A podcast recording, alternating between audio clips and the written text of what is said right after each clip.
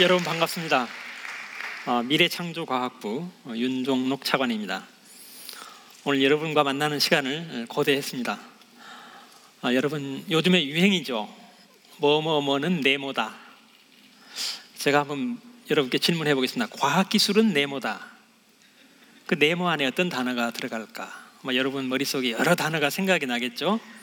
저는 어, 과학기술은 경제다. 이렇게 한번 얘기를 해보고 싶습니다. 21세기에 처절하게 자원이 없는 나라가 21세기를 서바이브 하는 길은 뭐가 있을까? 부지런한 노동력이 있으면 되겠죠. 부지런한 손발. 그러나 우리나라의 경쟁력, 노동력의 경쟁력은 이미 상실했습니다. 나머지 한 가지가 뭘까? 우리의 머리입니다. 우리 머리는 손발처럼 부지런하면 안 되겠죠. 우리 머리는 부지런함보다는 창의적이어야 되겠죠. 그래서 오늘 여러분과 함께 이스라엘로 떠나보겠습니다. 앞서서 여러분 앞에 사진이 하나 나와 있습니다. 이 젊은 청년이 한 발만 앞으로 내디디면은 밑으로 추락하게 되겠죠. 취업 굉장히 어려운 상황입니다. 여러분 미국에서도 3년 어, 전에 실업률이 9.8%까지 올라갔습니다. 3년 전에. 근데 9.8%의 실업률이 문제가 아니라 미국이 지난 20년간 젊은이들이 4천만 개 일자리를 만들어냈음에도 불구하고 실업률이 9.8%다. 이게 문제입니다. 젊은이들이 열심히 일자리를 만들었음에도 불구하고 기존 산업이 엄청나게 일자리를 까먹기 때문에 9.8%까지 올라갔습니다. 오바마 대통령이 깜짝 놀랐어요. 그래서 오바마 대통령이 선언한 게 창업국가 미국, 스타트업 아메리카를 선언합니다. 세계에서 창업하기 가장 좋은 나라가 미국임에도 불구하고 창업에 걸림돌이 있다면 전부 혁파하겠다. 그 정책이 나온 이후로 1년에 꼬박꼬박 1%씩 실업률이 감소합니다. 지난 5월 30일 현재 미국의 실업률이 6.4%까지 내려갔습니다. 금년 말 되면은 6% 초반까지 내려가리라고 생각합니다. 이런 나라가 있습니다. 인구가 750만 밖에 안 되고요. 우리나라 충청남북도만한 땅. 남자는 3년, 여자는 2년 반드시 군대를 갔다 옵니다. 이 나라에 750만 명의 유대인이 있고요. 그다음에 이스라엘 밖에 전 세계에 또 750만 명이 있습니다. 합하면 얼마입니까? 1,500만 명이죠. 1,500만 밖에 안 되는 유대인들이 노벨상의 22%를 차지하고 있습니다. 인구 800명당 한 명이 창업에 성공을 합니다. 이 나라의 서울대학이라고 하는 히브리 대학에서 1년에 특허 사용료로 전 세계에서 거둬들이는 돈이 1조 원 정도 됩니다. 여러분, 이런 나라를 여러분은 기적이다라고 생각하시죠? 그러나 저는 이게 기적이 아니다. 이거는 분명한 혁신의 결과다 자신합니다. 그렇다면 그 혁신이 어디서 나올까 궁금해지겠죠? 여러분 앞에 총과 총알이 하나 놓여 있습니다. 이 총알은 왜 태어났습니까? 폭발하기 위해서 태어났습니다. 이 총알이 폭발하지 않으면 50g짜리 쇳덩어리로 녹슬어갈 뿐이죠. 근데 여러분 총과 총알이 아무리 좋은 게 있다 하더라도 저절로 폭발합니까? 절대 폭발하지 않습니다. 이거는 폭발을 위한 필요 조건이지 충분 조건이지 않습니다. 폭발을 위한 충분 조건은 뭐냐? 방아쇠를 당기는 겁니다. 그것도 아주 겁없이 방아쇠를 당기는 힘. 우리나라 국민들의 IQ가 유대인들보다도 1.2 정도 높아요. 총과 총알로 따진다면 유대인보다도 훨씬 더 좋은 총과 총알을 가지고 있지만은 왜 쟤네들은 아까 기적과 같은 일을 만들었고 우리는 못했는가? 딱 한 가지 차이. 방아쇠를 당기는 힘이 부족했다. 그 방아쇠를 당기는 힘이 뭘까? 제가 발견한 단어가 여기 나와 있는 괴상한 단어, 후츠파란 단어입니다. 뻔뻔하고 당돌함. 굉장히 네가티브한 단어지만은 이 안에 일곱 가지의 도전하는 창의적인 정신이 담겨 있습니다. 마지막 슬라이드에서 여러분께 알려드리겠습니다. 여러분 2002년 월드컵 기억나시죠? 네, 이때 여러분 왼쪽에 오렌지 볼이 밑으로 뚝 떨어지고 있습니다. 그리고 2006년 독일 월드컵 이때 오른쪽에 파란 볼이 떨어지고 있죠. 왼쪽에 오렌지 볼이 뭐냐? 이름이 월드컵이라고 돼 있죠. 월드컵하고 비슷하게 돼 있죠. 미국에서 두 번째로 큰 정보통신 회사입니다. 우리나라 KT의 한 10배 정도 되는 회사가 2002년 월드컵 때 지구상에서 사라졌습니다. 2006년 독일 월드컵 때 여러분 오른쪽에 있는 파란 볼 AT&T라고 적혀 있죠. 세계에서 가장 큰 통신 회사 알렉산더 그레암 벨이 전화기를 발명해서 세운 회사입니다. 자기 이름을 따서 노벨 어, 어, 알렉산더 그레암 벨이 벨 연구소를 만들었죠. 이 벨 연구소에서는 노벨상이 13개가 나왔습니다. 노벨상을 13개를 거느린 연구소를 가지고 있었던 AT&T가 2006년 독일 월드컵 때 지구상에서 사라졌어요. 시간이 없기 때문에 이유는 얘기하지 않겠습니다만 21세기는 노벨상을 13개를 배출한 회사도 하루아침에 망할 수 있는 시대입니다. 여러분 왼쪽에 있는 핸드릭스라는 회사는 가축 사료 회사입니다. 이 회사는 사료만 가지고도 충분히 먹고 살 수 있는 회사예요. 유럽에 있는 소 10마리 중에 5마리가 핸드릭스 사료를 먹고 자랍니다. 근데 이 회사가 한번 변신을 하죠. 가축의 질병을 간단하게 알아내는 키트를 만들어냅니다. 그러다가 이 회사 한번 더 변신합니다. 농부 입장에서는 병을 알아낸 게 끝이 아니죠. 치료 예방이 돼야 되겠죠. 그래서 치료 예방하는 백신 회사로 한 번 더 거듭나죠. 소를 타겟으로 했지만 먹이라는 product에서 질병을 진단하는 서비스를 지나서 이제 아예 치료 예방해주는 백신 회사로 거듭나죠.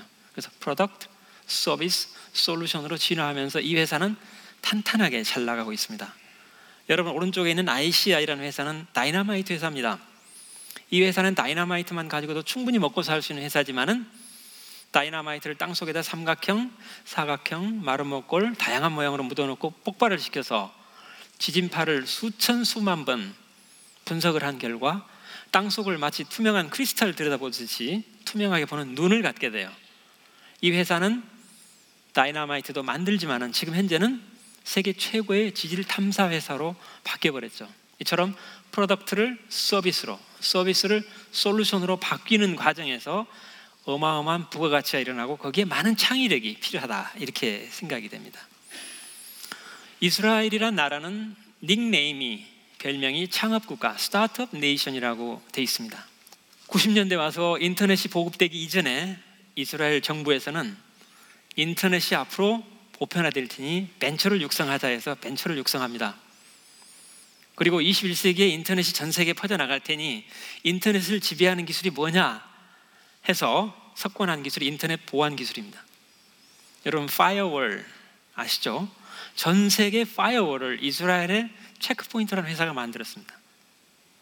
이처럼 과학 기술 하나로 미래에 다가올 기술을 석권해 버리고 그걸로 인해서 특허를 장악하는 이런 경제 제가 아까 처음에 과학 기술은 경제다 이제 좀 이해가 되시죠? 이렇게 성공한 사람들이 착한 마피아를 만들어냅니다. 이 페이팔이라는 마피아 젊은이 아홉 명이 페이팔이라는 회사를 만들어서 미국의 전자상거래 이베이에다가 팝니다. 18억 불에 1인당 얼마씩 받았겠습니까? 2억 불씩 받았겠죠. 그래서 이 밑에 있는 네 명이 유튜브를 만듭니다. 여러분 오른쪽 맨 위에 있는 엘론 머스크 뭐 만들었습니까? 전기 자동차 테슬라 아시죠? 이 테슬라를 만든 장본인도 90년대 후반에 이스라엘에서 벤처를 만든 젊은이 중에 한 명이 테슬라까지 오게 되는 이 젊은이들이 계속 창업에 성공을 하니까 엄청나게 많은 돈을 갖게 되고 그 돈의 상당 부분을 충청남북도만한 이스라엘 땅에다 투자를 합니다. 이 나라는 약 10조 원 정도의 돈이 젊은이들의 아이디어, 상상력을 기다리고 있는 그래서 젊은이들이 의사, 변호사보다는 창업에 훨씬 더 많이 도전을 하고 거기에서 경제적인 성과를 이뤄내는 창조 경제를 이루고 있다 이렇게 말씀드립니다. 이 나라 젊은이들이 정말 상상력을 동원해서 어마어마한 이노베이션을 일으킨 두 가지만 설명을 하겠습니다. 여러분 앞에 인텔이라고 지금 나와 있죠. 이 인텔이라는 회사 창업자 두 명 중에 한 명이 무어란 사람이 있습니다. 무어란 사람이 인텔을 창업을 해서 무어의 법칙 18개월마다 인텔의 취배 속도는 두 배씩 늘어날 거다 해서 엄청나게 속도가 빨라졌습니다. 그러다가 2002년에 속도를 두 배로 높이려고 봤더니 너무 속도가 빠르니까 열이 나서 타버려요. 이 문제를 누가 해결했느냐? 이스라엘 젊은이 운전병 출신이 아이디어를 냅니다. 왜 엔진 속도를 높여가지고 차를 빨리 가려고 하지? 거기다 기어 박스를 넣으면은 엔진 속도를 높이지 않아도 차가 빨리 갈 텐데 해서 칩 안에다 기어 박스를 달죠. 최초의 2단 기어를 장착한 게 여기 나와 있는 dual core. 여러분 아시죠? 3단 기어를 장착한 게 triple core. 4단 기어 quad core. 최초로 2단 기어를 장착한 dual core가 2002년에 나오면서 인텔의 주가가 거의 떨어지던 것이 올라갑니다. 2002년에 dual core가 나오지 않았으면 인텔은 지금 지구상에 없습니다. 운전병 출신의 상상력이 과학기술하고 접목을 해서 이노베이션을 만들었죠. 구글의 나이가 15년 됐습니다. 15년 전에 구글은 세상에 존재하지 않았습니다. 구글을 이노베이션 했던 사람의 장본이 여기 나와 있는 요엘 마르크라는 30살도 넘은 아줌마의 아이디어입니다. 구글 suggest를 제안합니다. 구글에다가 여러분 NY만 치면은 뉴욕 타임스, 뉴욕 양키스, 뉴욕 라이브러리 계속 suggest를 하죠. 클릭하면 튀어나오죠. 이게 나오면서 그 당시 야후가 전 세계 검색을 차지하고 있었는데 구글이 그 자리를 대신했죠. 15년밖에 안 된 이 회사의 주식을 다 팔면은 미국에서 두 번째로 큰 회사가 돼버렸죠. 이처럼 과학기술과 상상력이 결합이 된다면은 얼마든지 21세기 자원이 없는 나라 먹고 살 수 있다 해서 창조 경제를 대한민국이 선언을 했습니다. 비가 오면은 우산이 필요하죠. 내일 비가 엄청나게 많이 쏟아진다면 튼튼한 우산이 필요하죠. 창조 경제는 앞으로 우리나라 세계 경제가 거대한 폭풍우가 거대한 비가 내린다는 걸 알고 튼튼한 우산을 준비하는 거다 이렇게 생각이 됩니다. 아까 제가 젊은이들의 후츠파 정신 이스라엘의 뻔뻔하고 당돌함 거기에 뭐가 들어 있을까? 일곱 가지가 들어가 있습니다. informality 형식의 타파, questioning authority 질문에 대한 권리, mashup 섞인다는 것, risk taking 위험 감수, mission orientation 목표 지향, tenacity 끈질김, 그리고 learning from failure 실패로부터의 교훈 이 일곱 가지입니다. 사실 따지고 보면 별거 아니죠. 이 중에서 세 가지만 제가 소개를 하겠습니다. 질문의 권리, 이 질문은 나의 권리다. 유대인들은 질문하는데 주저하지 않습니다. 여러분, 두 사람이 사과를 하나씩 가지고 있습니다. 서로 사과를 교환했습니다. 1인당 몇 개씩 갔습니까? 하나씩 갔죠? 두 사람이 아이디어를 하나씩 가지고 있습니다. 두 사람이 아이디어를 서로 교환했습니다. 1인당 몇 개씩 갔습니까? 두 개씩 갔죠? 아이디어는 나누면 나눌수록 커집니다. 유대인들은 토론을 통해서 아이디어를 만든 다음에 질문을 통해서 아이디어를 교환합니다. 아이디어를 많이 만들어서 질문을 통해서 아이디어를 교환하는 것. 이래서 질문이 중요하다. 이스라엘 교육은 토론과 토론에서 시작해서 질문으로 끝납니다. 두 번째 창의력의 원천 섞이고 섞이는 겁니다. A와 B가 따로 존재하는 게 아니라 섞이면서 어마어마한 이노베이션을 일으키는 이스라엘의 카이스트라고 하는 테크니온 대학 이스라엘은 미국에 비해서 의과 대학 수가 30분의 1밖에 안 되지만은 전 세계 의료 그다음에 어, 바이오 헬스의 창업을 40%를 이스라엘이 차지하고 있습니다. 그 이유는 뭐냐? 이스라엘의 카이스트라고 하는 테크니온 대학 안에 의대, 약대, 공대가 함께 섞여 있습니다. 이 세 기구가 세 학급이 서로 섞임으로 인해서 어, 학, 의과 대학 수는 미국의 30분의 1밖에 안 되지만은 어마어마한 창조를 많이 해가고 있다. 세 번째, learning from failure, 실패로부터의 교훈. 이 나라는 실패를 하면 반드시 저울에다 답니다. 근데 저울이 눈금이 두 개밖에 없습니다. 하나는 failure, 하나는 constructive failure. 만약에 눈금이 constructive failure로 올라가면 건설적인 실패로 결판이 나면 그 순간 실패는 더 이상 실패가 아니라 훈장으로 바뀌어 버립니다. 이처럼 처절하게 자원이 없는 나라가 후츠바라는 당돌하고 뻔뻔한 그러나 그 안에 일곱 가지의 정신에 의해서 아프니까 청춘이다 하고 누워 있는 게 아니라 후츠바 정신으로 도전하는 정신. 이게 유대인들의 국민성이다. 이 국민성을 근간으로 해서 아까 말씀드렸듯이 자원은 처절하게 없는 나라가 21세기를 리드해 나가면서 세계 최고의 창업 국가로 성장한 나라다. 여러분 이 사진의 주인공이 누군지 아시겠습니까? Challenge and Response라고 되어 있죠. 도전과 응전. 아마 여러분 기억나시죠? 영국의 역사 문명학자 아놀드 토인비입니다. 아놀드 토인비가 모든 역사와 문명은 challenge가 왔을 때 good response한 역사와 문명은 살았고 challenge가 왔을 때 response를 못한 역사와 문명은 사라졌다. 그러면서 challenge가 왔을 때 여기에 있는 500명 중에서 5명 정도가 good response를 하면 500명이 먹고 삽니다. 그 5명을 뭐라고 그랬습니까? 창조적인 소수, creative minority라고 그랬죠. 이 500명 중에서 creative한 minority 5명이 먹여 살리는 시대. 그러나 지금은 인터넷 시대입니다.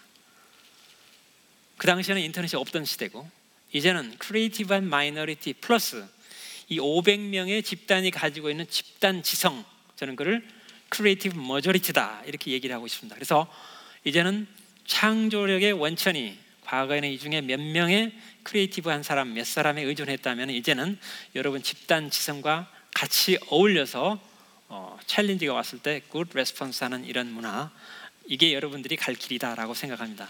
이제 창조 경제 여러분의 상상력이 과학 기술과 결합하게 된다면 자원이 없는 21세기에 그 누구도 세계를 리드할 수 있다. 그 사례가 이스라엘이다. 우쭈빠 정신이다. 이 얘기를 끝으로 여러분과 얘기를 나누겠습니다. 감사합니다.